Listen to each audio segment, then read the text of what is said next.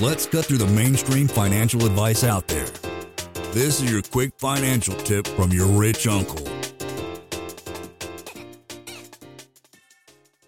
If you print too many dollars and people lose faith in the dollar, the only reason we're able to pull this off is because we issue the world's reserve currency and the whole world has to suck up all these dollars. Problem is, if someone were to come along like a China and say, hey, we've got 20,000 tons of gold, not eight, and we have a big manufacturing economy and we're willing to back up our currency with gold, then everybody would move out of the dollar and into gold and the dollar would collapse. All those excess dollars would come home and we would end up in America with hyperinflation and that's the kicker, right? You hear all the stories about Zimbabwe and all these other countries that they had hyperinflation. They don't have that kicker that the United States has. Yeah, I mean, our exorbitant privilege is that we have the ability to print as many dollars as we want, spend as much money as we want, and the rest of the world has to provide it for us because there's always a bid on the dollar, just like there's always a bid on gold.